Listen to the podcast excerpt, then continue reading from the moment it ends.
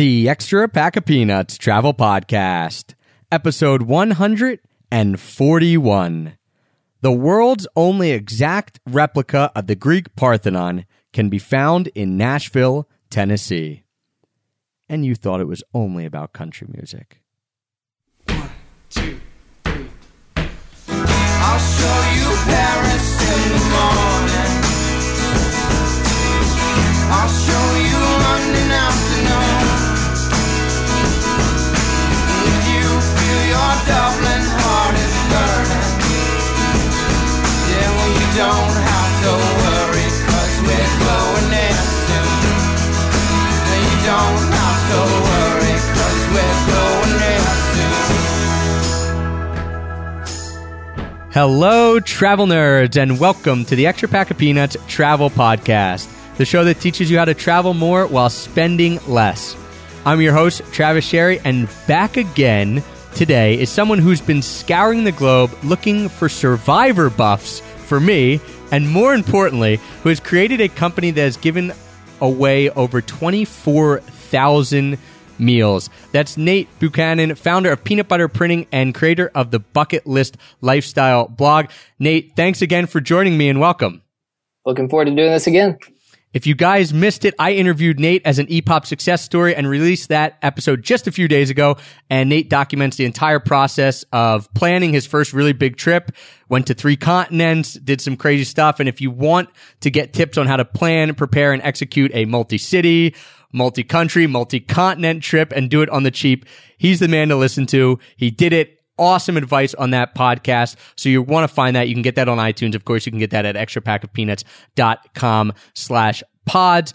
And today we're going to switch gears and we're going to talk about entrepreneurship and the company that Nate has been able to build and the difference that he's been able to make. Before we get into that, I want to remind you guys today's episode is sponsored by Tortuga Backpacks. If you guys are interested in going around the world with just a carry-on. And I know, Nate, that you did that on your multi-city trip. You traveled with just a carry-on. Good experience, bad experience. Would you recommend it?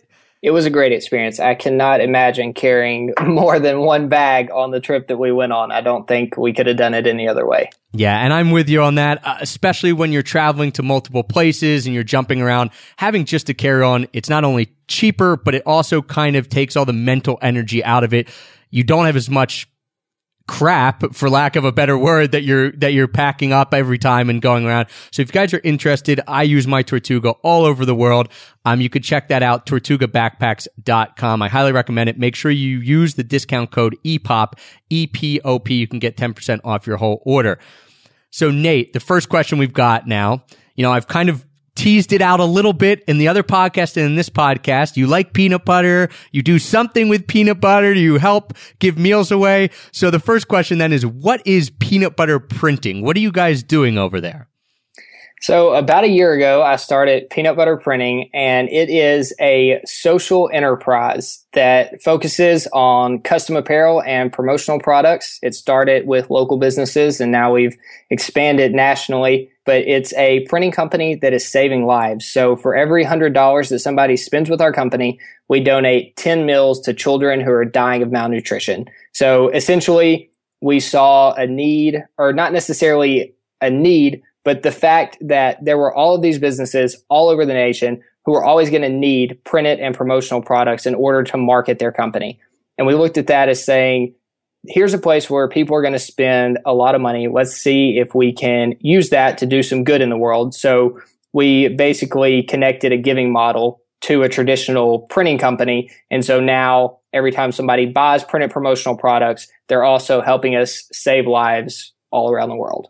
So how did you get into printing? Was this something, cause you, you launched it a year ago. So for those of you guys who don't know, Nate, you're 25, right? Correct. So very ambitious here. And you went and you did your MBA and then you, and you launched this company. How did you fall into this printing thing? Was it something your family had done? Was it something you're always interested in? Did it just happen? Because a lot of times people think, oh yeah, it's great. He's an entrepreneur. He's always had these ideas. But sometimes it just, it kind of happens. That is a good question. And I ask myself some days, how did I end up in the printing business?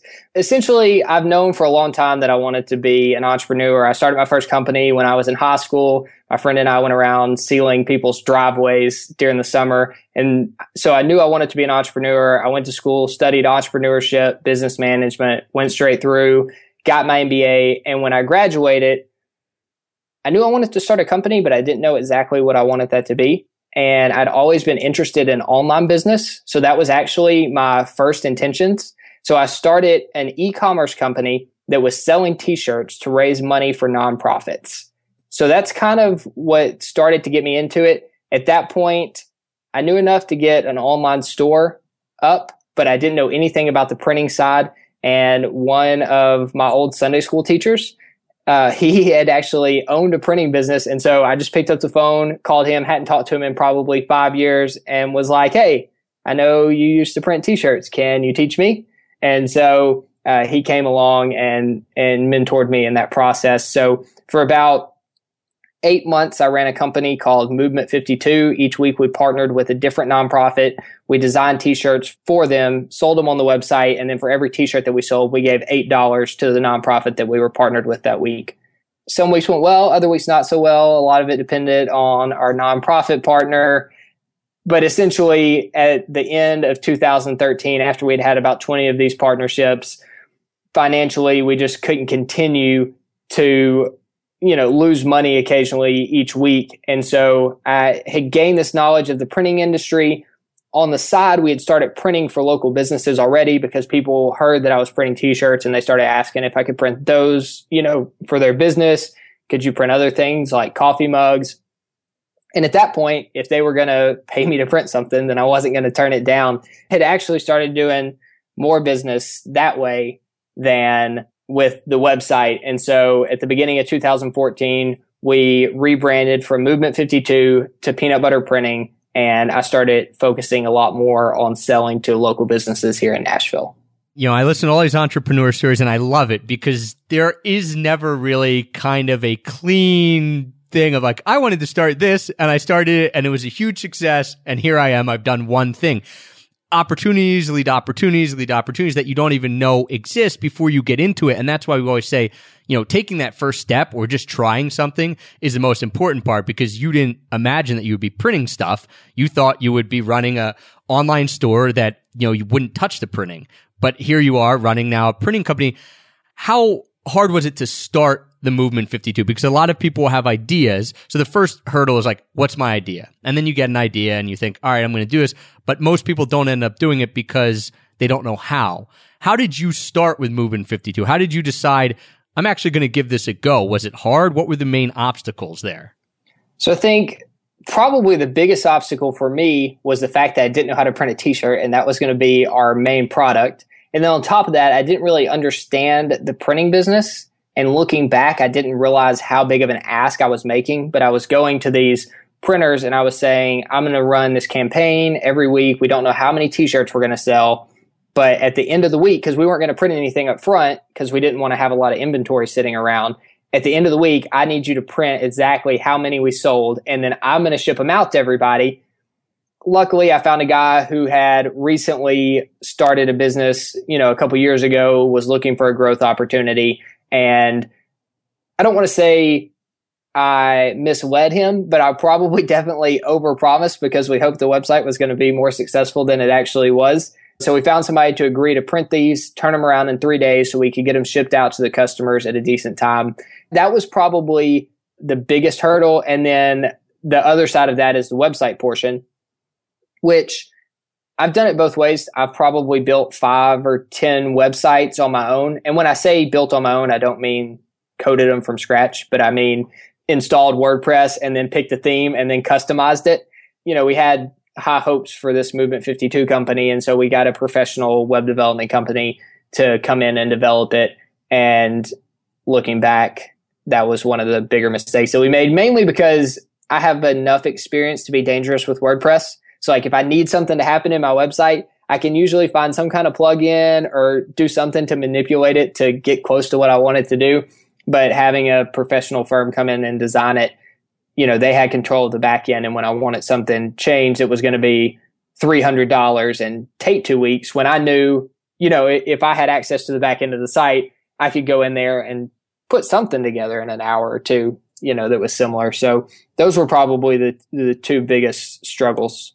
Yeah, that's an interesting point, kind of talking about the overhead and how much you put into the business in the beginning when you're starting out because, you know, sometimes it's inevitable. I mean, if you run an online business and you start a website, you do something similar to what I do, there is very little overhead. I mean, the overhead is your time, but money wise, you don't really even have to invest anything. I mean, you could literally start a website for free, start writing, try to monetize it. I mean, you could spend zero dollars and essentially get something up that maybe could make money if, if you're good at it.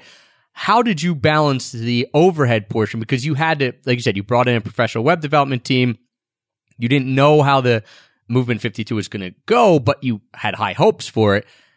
In the beginning, was that tough because you're, you're spending money without bringing something in at first? It was tough. I think I'm kind of an entrepreneur by nature, which probably means that I'm overly optimistic because I think most people, if they knew what they were getting into with entrepreneurship, they probably wouldn't do it. So I had somebody else come in and we partnered together and it was just basically a silent investor. So I had some money saved up from my previous company, the driveway sealing business that we had run during high school and college. And so I put some of that money in. Somebody, private investor came in and matched it. Not like a venture capital firm or anything like that, just a, basically a family friend.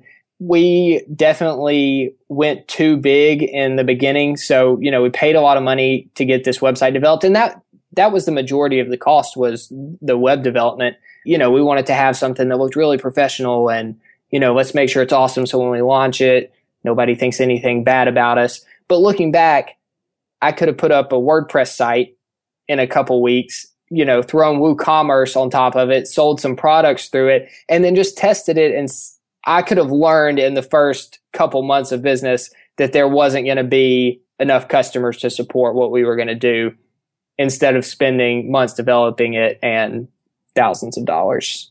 Such an important lesson that I think all of us have to learn at some point. And and I've been there where it's you have the idea so you think it's going to be great. And and it might be a great idea but it there's so many other factors. It's not like every great idea becomes a successful business. It's not like every bad idea does bad. It's there's like a million other parts that feed into that. You know, some of it luck, some of it talent, all that kind of stuff. And so if you can test something before you go big with it, you can really get a good feel of whether it's worth it or not. And I think that that's one of the flaws of a lot of people when they start out, especially me. Oh, of course this is going to work. Like, why wouldn't it? I have a great idea and I believe in myself. And that's a good place to be in, but you don't want to just go over the top and invest too much. And I think that's really interesting that you said you could have done you know, the minimum viable product thing to use some buzzwords out there. Put it up, seen how it was going to work and save yourself time and money if you had just done that right off the bat.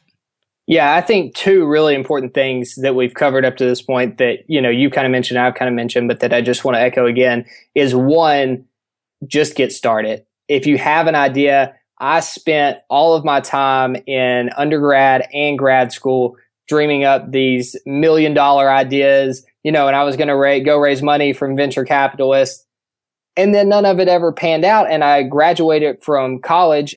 Before I went to college, I had this like dream of having a company by the time I left school. And then I got out of school and I didn't have anything because I hadn't taken any action. I just sat around and thought about it. So I was basically mad at myself when I graduated that I hadn't done anything. So as soon as I graduated, I just started pulling the trigger on stuff. Oh, I've got this idea for a t-shirt company. Let's go do that that has led to so much more over the past few years than the six years I spent in school dreaming about these big ideas. It's such a good point that j- just start and start as small as you can and try to test as much as you can and then go from there. And how hard was it for you to let go of this idea of movement 52? Because like you said, you sat there and you dreamed of all these ideas, and then this was the one you finally pulled the trigger on first, and this is going to be it. And you have these big grand goals, and I do that all the time, and I think most people listening can attest to the fact that they probably do that. But you let go of it pretty quickly, and that I, I don't know. For me, I feel like that would be hard. Now you were moving into something else. It's not like you're giving up and saying, all right, I'm dreams dead. I'm going to go work at McDonald's or anything like that. But how hard was it to move away from that and say, this isn't working and it's not going to work in the future. I have to pivot and change paths here. Definitely knowing that I was moving on to something else that was similar, that kind of built off what I had done before, made that transition easier. And to answer your question, it probably wasn't as hard for me as it should have been because of my personality. So my personality is pretty ADD when it comes to business. Like there's always something better out there. I want to move on to the next biggest, latest, greatest thing. And so that's something where I really have to kind of rein myself in and focus is challenging for me. And so that was really what I was struggling with the most at that point was, am I giving up on this too soon? Do I just want to move on because this isn't working out at the moment? And I think there's something better out there. But looking back, I, I think I made a good decision. Obviously, I had a company that was pretty much failing at that point, and now we've got one that's donated over 24,000 meals, saved the lives of a 160 kids. So it's it's been pretty exciting. And looking back, I'm thankful for the decision that I made. And with peanut butter printing, so you started it. I mean, you've had it for a year now. Like, how did you even start? Because a lot of people are going to ask that question like okay well yeah you learned printing you got lucky. Uh, people say lucky but i mean you you reached out to someone that you knew did it and you like teach me the tools of the trade. So it's lucky that you knew someone but it's also 99% of people would never reach out. That's another like rant. I'm not going to get up on the soapbox there. But talk us through 2014 from I'm going to pivot and start peanut butter printing to now like, hey, we're doing this and we've been written up in the media and we're doing, you know, awesome products and we're also helping people. I mean, you've come very, very far in a year. How did all that coalesce? So I think it helped starting with the base of knowing at least how to print t-shirts. So when we were going to transition, I knew how to print t-shirts, but I didn't know anything about doing coffee mugs or pens or anything like that. And, you know, as I said, the guy that I had reached out to, you know, we kind of circled back around and I said, Hey, here's what I'm thinking about doing. I'm going to pivot the company and focus on selling to businesses. And that was something that he had done in the past. So, you know, finding a mentor, finding somebody that's been there and done it before was definitely something that was extremely helpful for me. And then it was get a WordPress site this time I went the opposite route, didn't do the professional development, didn't have the money for it at that point. So bought the domain peanutbutterprinting.com, put up a theme, basically just an an information site so that people could come learn about the company, learn about our vision and our mission. And then after we got the site up, I started emailing and calling people. You know, it was good because we had already done some t-shirts in the past. And so I had something to show you know, like, oh, here's, here's something that we've done. But it was picking up the phone, calling people who I knew owned businesses, sending emails, going to lunch with people, asking if they would give me referrals. Just a lot of, of personal connection and awkward meetings and phone calls. I think almost any entrepreneurial venture that you start, you have to be willing to kind of go through that, that awkward phase of like, we're still figuring things out. I don't know all the answers. And I think that actually helped me a lot in the beginning and people appreciate that. So my philosophy is just to always be honest. I'm never going to come into something and try to act like I know what I'm talking about when I don't. And so I remember the first few meetings that I went into, people asking me questions about t-shirts. I'd be like, well, I know this from past experience, but honestly, I don't know let me go back, do some research, figure it out. And I think people liked that. You know, they, they liked knowing that I was open and honest. I wasn't trying to just sell them something that they didn't need. The fact that I had to go back and research it and find the best product for them actually helped me sell uh, quite a few jobs in the beginning, I think. It's crazy to say that honesty is the most important because it seems common sense, but it's also a lot of times when you're starting out, you want to portray yourself or, or people or marketers are filling your head with portray yourself as the, as the best expert in this or the, you know, you want to be bigger than you are. And I think you don't want to be self deprecating to the point that people are like, well, this guy doesn't know anything. But I think it is an incredible tool. And I don't mean tool that you should use it to your gain, but that it helps you be honest and just say, Hey, we just started. We, you know, we're trying this out. Here's what I know. And it, it's amazing the feedback you have because especially when you going to other business owners are talking to them, they know they've been there before. I mean, they started out at some point and, and had to learn trial by fire.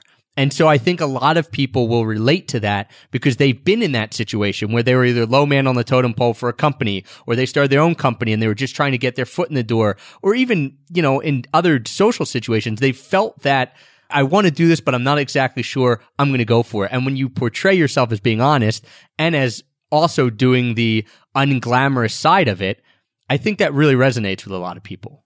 Definitely. And I think any any business you go to i mean maybe subtract like fortune 500 companies but any business you go to they look like they have it all going on from the outside but then when you get inside and learn the inner workings of businesses or blogs or podcasts or anything like that it's just somebody figuring things out you know, so they, they can't hold you back. If they aren't figuring it out, that means they're probably not getting better. I mean, yes. Isn't that what getting better and advancing and, and, you know, moving up is, is constantly taking those, that step of, I don't know what I'm doing, but I'm going to do it because someone else isn't.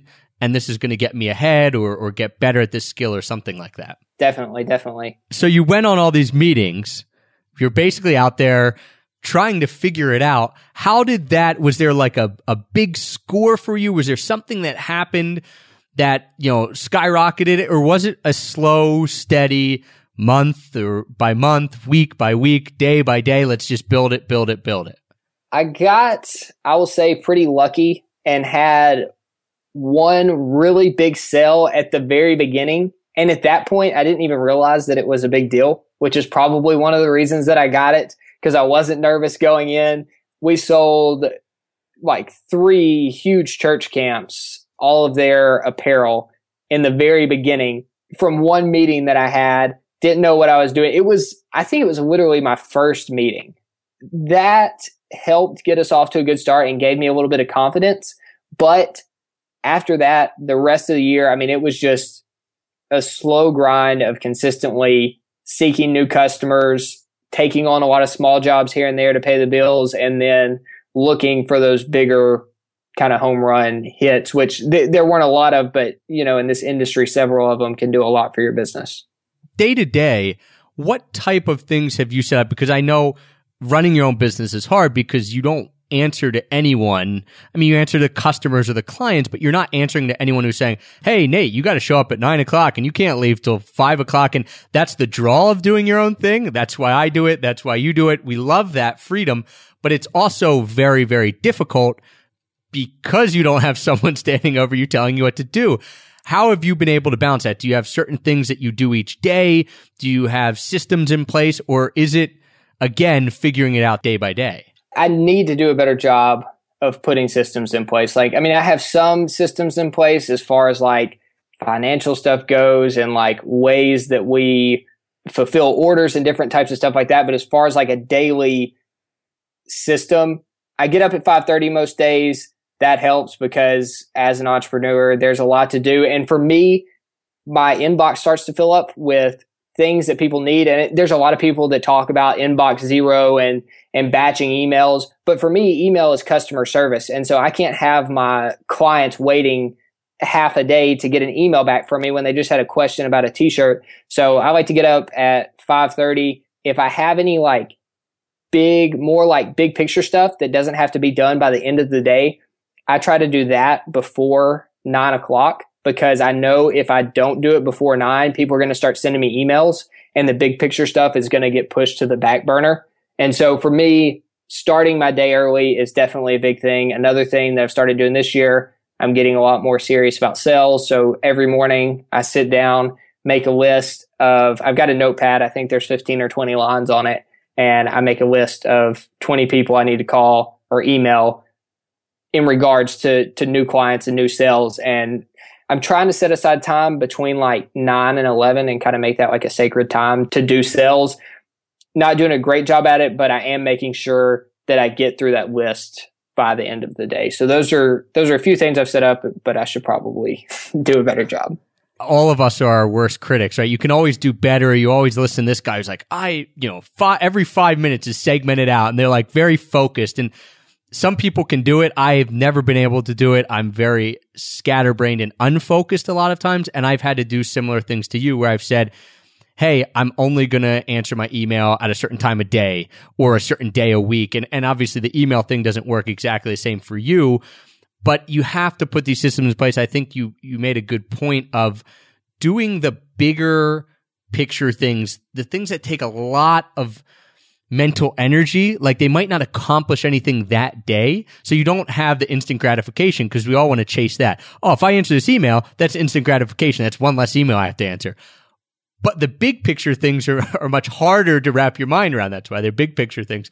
And I, I found that if I can do that either late at night after I've kind of decompressed, sometimes that doesn't work because I stay up all night, or if I could do it in the morning before I get into the daily stuff, that really, really helps.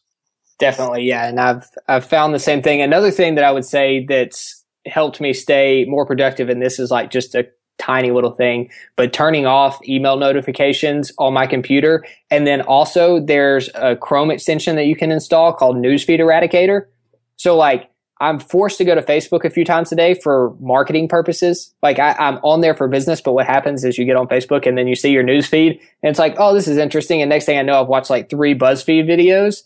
And so I, it's probably been almost six months now. You can install this thing called Newsfeed Eradicator and it replaces your news feed with like an inspiring quote about like time or controlling your mind or something like that. So now I get on Facebook, I make my post, and there's nothing to distract me or keep me on there for 30 minutes like I shouldn't be. Yeah, there's all types of little productivity tricks. That's a great one, and I'm gonna I'm gonna do that as well. I've turned off like I've taken Facebook off my phone. I, I don't answer email on my phone because it's not worth it because I can't really it takes too much time. And why is the point of even like getting on it and looking at the email if I can't respond to it because then I'm thinking about it, but I'm not doing anything about it. So I've I've done some little tricks like that. What about the emotional roller coaster of having your own business? Because, you know, now all of a sudden, you know, you have a, you have a wife, you have a place that you're living. It's up to you to make money and, and to be financially successful on top of the fact that you're trying to do all these other things like grow the business and, and give food to children who need it. In the end, you have to be successful to be able to keep a roof over your head. How has that been? Like, have you found ways to deal with that successfully because I know that's one of the things that always gets me worked up is, oh my gosh, I don't know how much I'm going to make this month. Hopefully it's good and cross your fingers, right? It is a roller coaster because, you know, like days when I have a big sale or something, I'm on top of the world and I'm ready to to do work. But then there's there's the flip side where you get up and if I don't have orders, I don't really have anything to do. And those are the worst days because then you're trying to find stuff to do. And like, really, I probably do have stuff I should be doing, but I just kind of like get in this funk and nothing seems to be productive. And at that point, I've got a couple things that I've started doing. Either pick up the phone and make calls because for some reason that'll get my adrenaline going a little bit and pull me out of it usually, or go on a run or something like that. But I mean, it, as much as I hate to admit it, it's it's an emotional roller coaster, and I haven't exactly figured out the best way to deal with it yet. And the worst is that then the day goes by, and you're not ready to give up work because it's 5 p.m. You feel like you haven't accomplished anything. So then that goes into the evening. You, you and and it's not like you wasted that day on purpose and said, "Oh, I'm gonna like sit around and watch TV all day," or I'm going to go, you know, play video games all day. You, you think, why didn't I just do that? Like I didn't get anything accomplished. Wouldn't it have been great if I set aside that day to do it? I, I feel that all the time. And one of the things that I've done that has helped me a, a decent amount is at least the night before I'll sit and I'll write down a to-do list. So I don't do it in the morning because then my mind's kind of already going. If I do it at the end of the night, it A, it helps me sleep because I'm thinking, okay, well, I don't have to remember that tomorrow. It's written down on a piece of paper. And then when I wake up and I sit there and I think, man, what am I doing? Or I get one thing done and I'm like, what's next?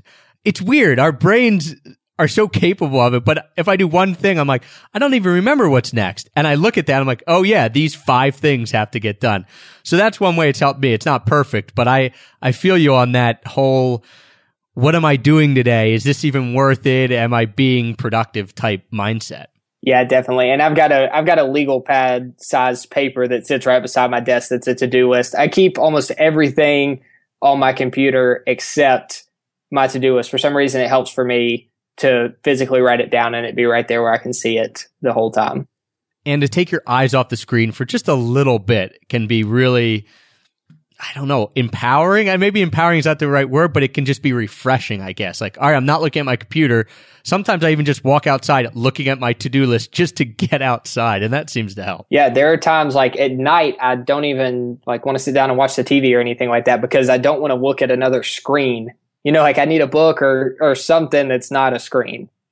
All right, so peanut butter printing, you saw a growth phase in 2014. I mean, it's incredible that in one year you've been able to do all that you've been able to do. I want you to talk a little bit about what you see as the future because this is, you know, you could continue going down the same path and it would be okay. But I know from having spoken to you before that there's got to be much bigger dreams, goals, and that you've had it mapped out. What is 2015 looking at? Like, how can someone, if they're in the same place, look to take their business to the next level? And how do they even figure out what the next level is? Yeah, that is that is a big question, and that's kind of what I'm trying to figure out right now. But no, definitely 2015 for me is a year of sales and teaching myself to be a good salesperson, learning. I, I talked about picking up the phone in 2014 to get the business started, and then I kind of got away from that. And a lot of the first phone calls were people that were at least like warm leads that I had some type of introduction to and so 2015 is training myself to get uncomfortable, pick up the phone and make calls to businesses who I hope will be our customer one day. And for us, uh, so we have a contract printing model. So we don't actually print anything in house. We do more of the sales and fulfillment side of things. And so the bigger businesses that we can target, the more better and the more effective we can use our time because doing a 20 shirt order is going to take about the same amount of time as a thousand shirt order since we're not the ones who are physically printing the shirts. And so definitely kind of weeding out the customers that are sucking away our time but aren't necessarily helping us on the revenue side of things and targeting businesses that we specifically want to do business with as opposed to sitting back and just hoping that the right people come to us and then on top of that, we have started to expand out of the Nashville area. We have a couple, uh, specifically one local business here who has a national presence. They have hundreds of employees that work here in Nashville, and then they also have hundreds of employees across the nation. And so I'm excited because I've gotten to start using a little bit of my technology background. I, I wouldn't call a WordPress, you know, somebody can put a WordPress site together, like somebody that has a technology background, but you'd be surprised how far it can get you. And so we've put together an e-commerce site for them. And so that all of their contractors from around the nation can come on to this e-commerce platform, purchase that company's logoed apparel. It's a private company store just for that company's employees. And then we ship it out all around the nation. And so that's giving us a huge footprint. And so we're really focusing on bringing on bigger customers like that that'll give us a, a national footprint as opposed to, you know, being Nashville's a great city. There's a lot of business here, but there's way more business around the nation.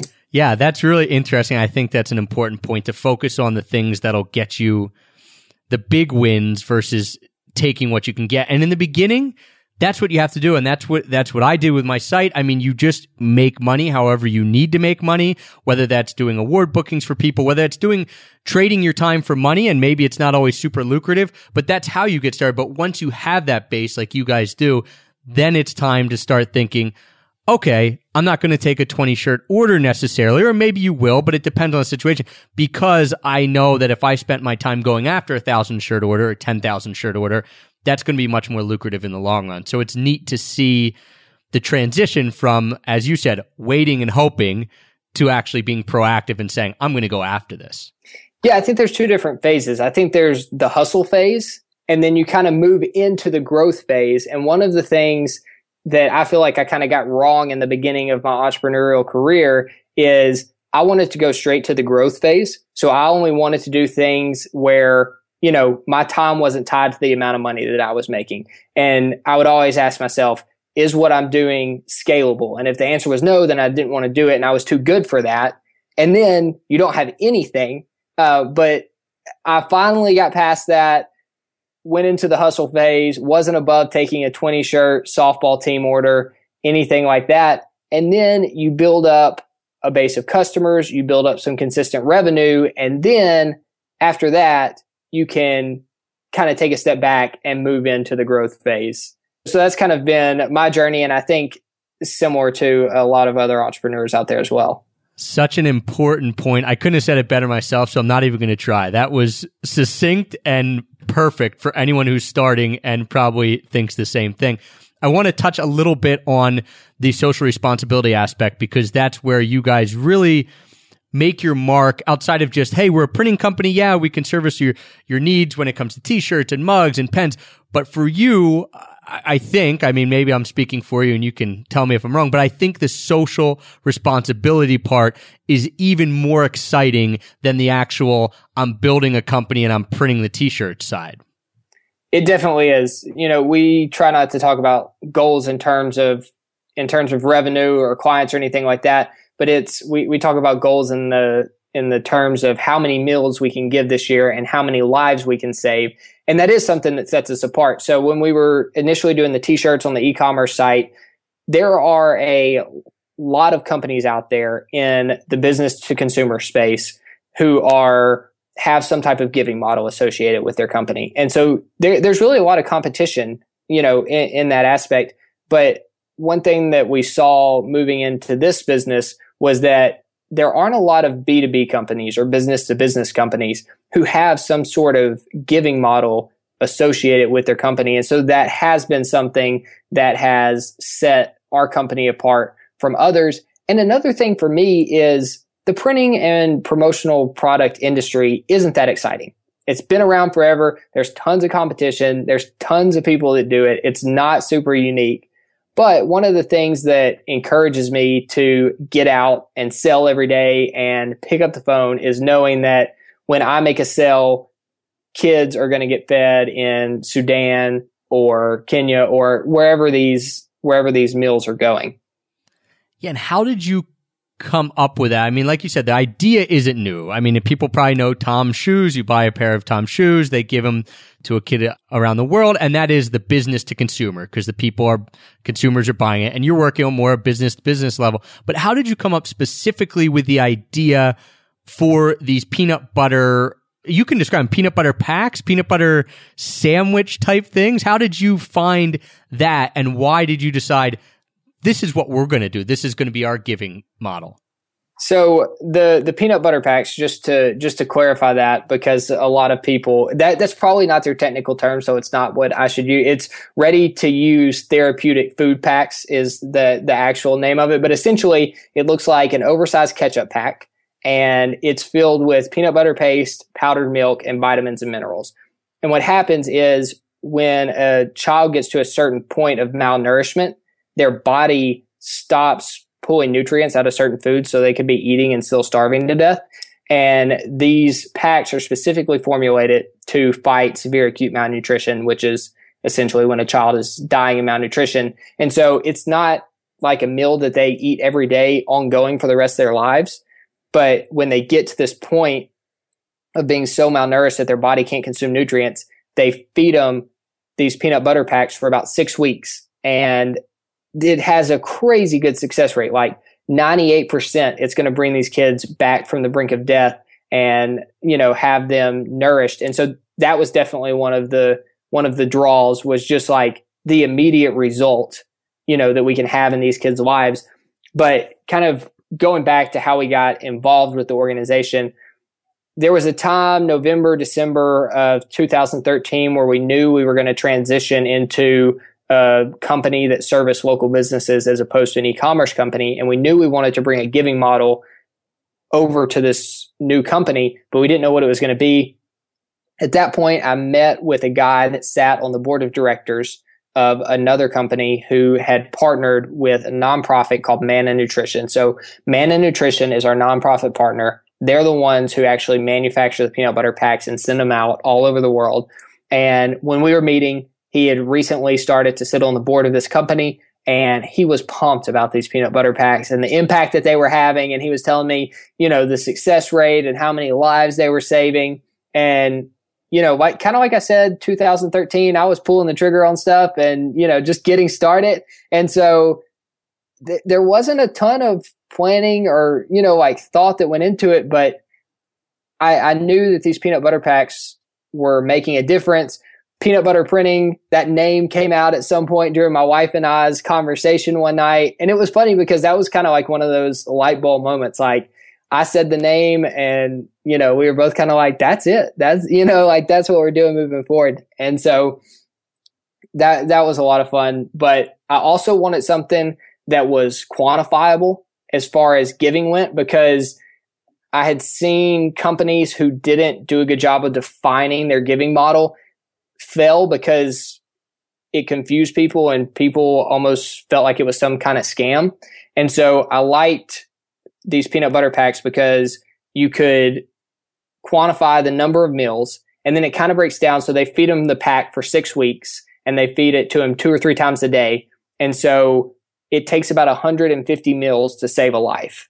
And so I like the idea that we could quantify not only how many meals you were giving, but if you've done a lot of business with us and you've donated over 150 meals, you have legitimately saved a life by purchasing your products through our company. And so kind of all of those things came together to for us to say, yeah, this is what we're doing.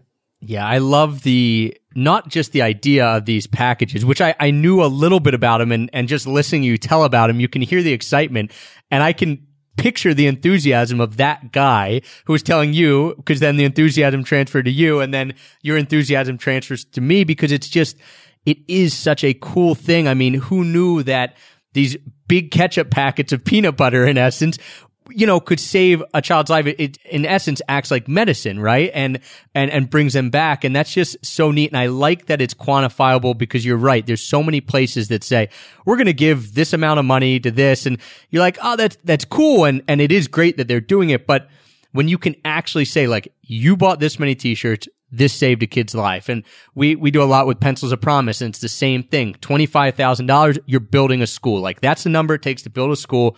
So when we hit $25,000 from sales of our Paradise Pack and, and the money we're going to give from Location Indie and all that stuff, you can say, we built a school. Like here's a picture of the school that we built. And that's just a, it's really, really cool. And I think that not only does it help, I'm of course it helps from a business perspective, but in the long run, that's what we're all about is actually giving back. And so when you can see that you gave back, it's going to get you excited and everyone else excited.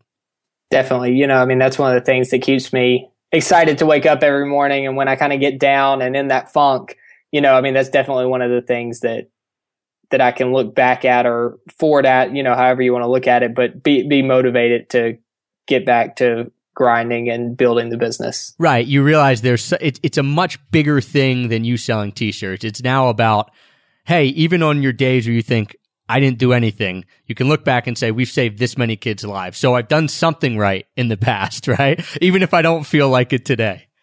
Exactly. Exactly. Yeah, and looking back at the, you know, at the end of last year, 24,000 meals, 160 lives, you know, like some days too, I just kind of feel like I'm running a business and, you know, trying to grow revenue and stuff like that. But it's always great to be reminded that we really are making an impact. Yeah, that's awesome. And Nate, I, I appreciate you joining us again for the second time and for being so open and honest about your entrepreneurial journey. We've talked a lot about the honesty part in business, but it's nice to hear from someone who comes on and says like, I don't have it all figured out. I pulled the trigger. This might not have worked. That might not have worked. This did, this didn't. Because I think a lot of people who want to start something are intimidated and scared because they think the person who started it was smarter than them, had a leg up on them, which is better, or they know what they're doing. And I think, uh, we pulled the curtain off together of the fact that we don't always know what we're doing. And I really appreciate the honesty in you coming on and telling your story. Definitely. Well, I've had a blast and I hope that it inspires one person to pull the trigger on whatever idea they have. And where can people then go? Because maybe people listening say, hey, you know what? I've wanted to get t-shirts made. I know when we've talked, we're looking at doing something with EPOP at some point. I mentioned Survivor buffs at the top of the show. We're trying to figure out a way to get, uh, these cool EPOP buffs made and hopefully that can work. But where can people go to find out about peanut butter printing, about the company, and then potentially even get a hold of you to, to do an order or two? Yes, so I probably do a poor job of keeping up with peanut butter printing social media because I'm busy uh, building the business. So don't go look at our social media sites. But peanutbutterprinting.com is the domain that'll give you a little bit more information about the company, tell you about our mission. We've got a fun little video on there. And then if you need shirts, there's a contact form. That, that's another thing. People, for some reason, only think we do t-shirts. We also do promotional products and embroidery. If you need anything like that, there you can get a quote right from the website or feel free to send me a personal email because that's where it's going anyway. It's nate at peanutbutterprinting.com and that's N-A-T-E. Awesome. And guys, if you do have stuff that you might need done, check it out. It'd be really cool. I'd love if a listener got a hold of you and was like, I heard you on the EPOP podcast because then it's just this whole circle of life. So if you do need stuff done, check out peanutbutterprinting.com. Also, don't forget we featured Nate's travel on an earlier episode. So if you want to hear about the crazy trip that he took, how he planned, prepared it, executed it, you want to check that out. You can get that episode and the show notes and this episode and the show notes at extrapackofpeanuts.com slash pods. I want to give a shout out to our sponsor, Tortuga Backpacks. Again, if you are thinking about going around the world or just even next door and you need a backpack, go with a carry on, tortugabackpacks.com. Use the promo code EPOP, E-P-O-P, and you can check that out. Nate, I want to ask you a little bit because we're starting a new community and you're one of the very first people I asked to join it. It's called Location Indie. So if you wouldn't mind, tell people a little bit about what you think Location Indie is and how you think it might help you because I've already told them about it on different podcasts. Okay, I'm pumped about Location Indie. I really am. And I think I want to see this grow and become huge because then I'll have a little bit of claim to fame. I believe that I was the first one to comment inside the community when you invited people but no, I'm really excited. You know, like one of the things we talked about, uh, we talked about like getting in a funk and th- these things that you go through as an entrepreneur that a lot of people, you know, like they, they just can't understand it. And so to you and I have jumped on Skype before and kind of talked about some of our, our struggles and it's, it's just fun to be able to talk to other entrepreneurs and know that you're not the only one struggling through these things. I think that that's going to have, you know, a huge impact for people who you know need to be need to be motivated as well as being able to get on and get ideas and help from other entrepreneurs who have been there before you know like if somebody has a question about throwing up a wordpress site or anything like that you know like me who has built five or ten or you know 20 websites i've built way too many. I, have spent days figuring this stuff out and really it takes five seconds. And so to have a community where you can come to and ask those type of questions and also save you a lot of time yeah, why should we all be recreating the wheel? And that's the exact reason when we when we got on Skype a few times and kind of you were asking me about travel and then we were talking about business, I just thought, you know, why does it have to just be me and you? Or why does it have to be me and Jason? Or you know why can't we have a place where all our expertise is together? Whether you want to travel more whether you want to start a business whether you're running a business but again you have these days where you think I don't know what I'm doing and so I really appreciate you coming in, being the first person other than me and Heather to actually post in the forum. If you guys want to learn more about that, we have some funny videos up there and all types of cool stuff. Locationindie.com, I N D I E.com. So thank you everyone for joining us. Nate, thanks again for coming on to uh, Nate Buchanan Week here at the uh, Extra Pack of Peanuts podcast. I really appreciate it. It's been a blast. Thanks for having me. Until next time, everyone, happy free travels.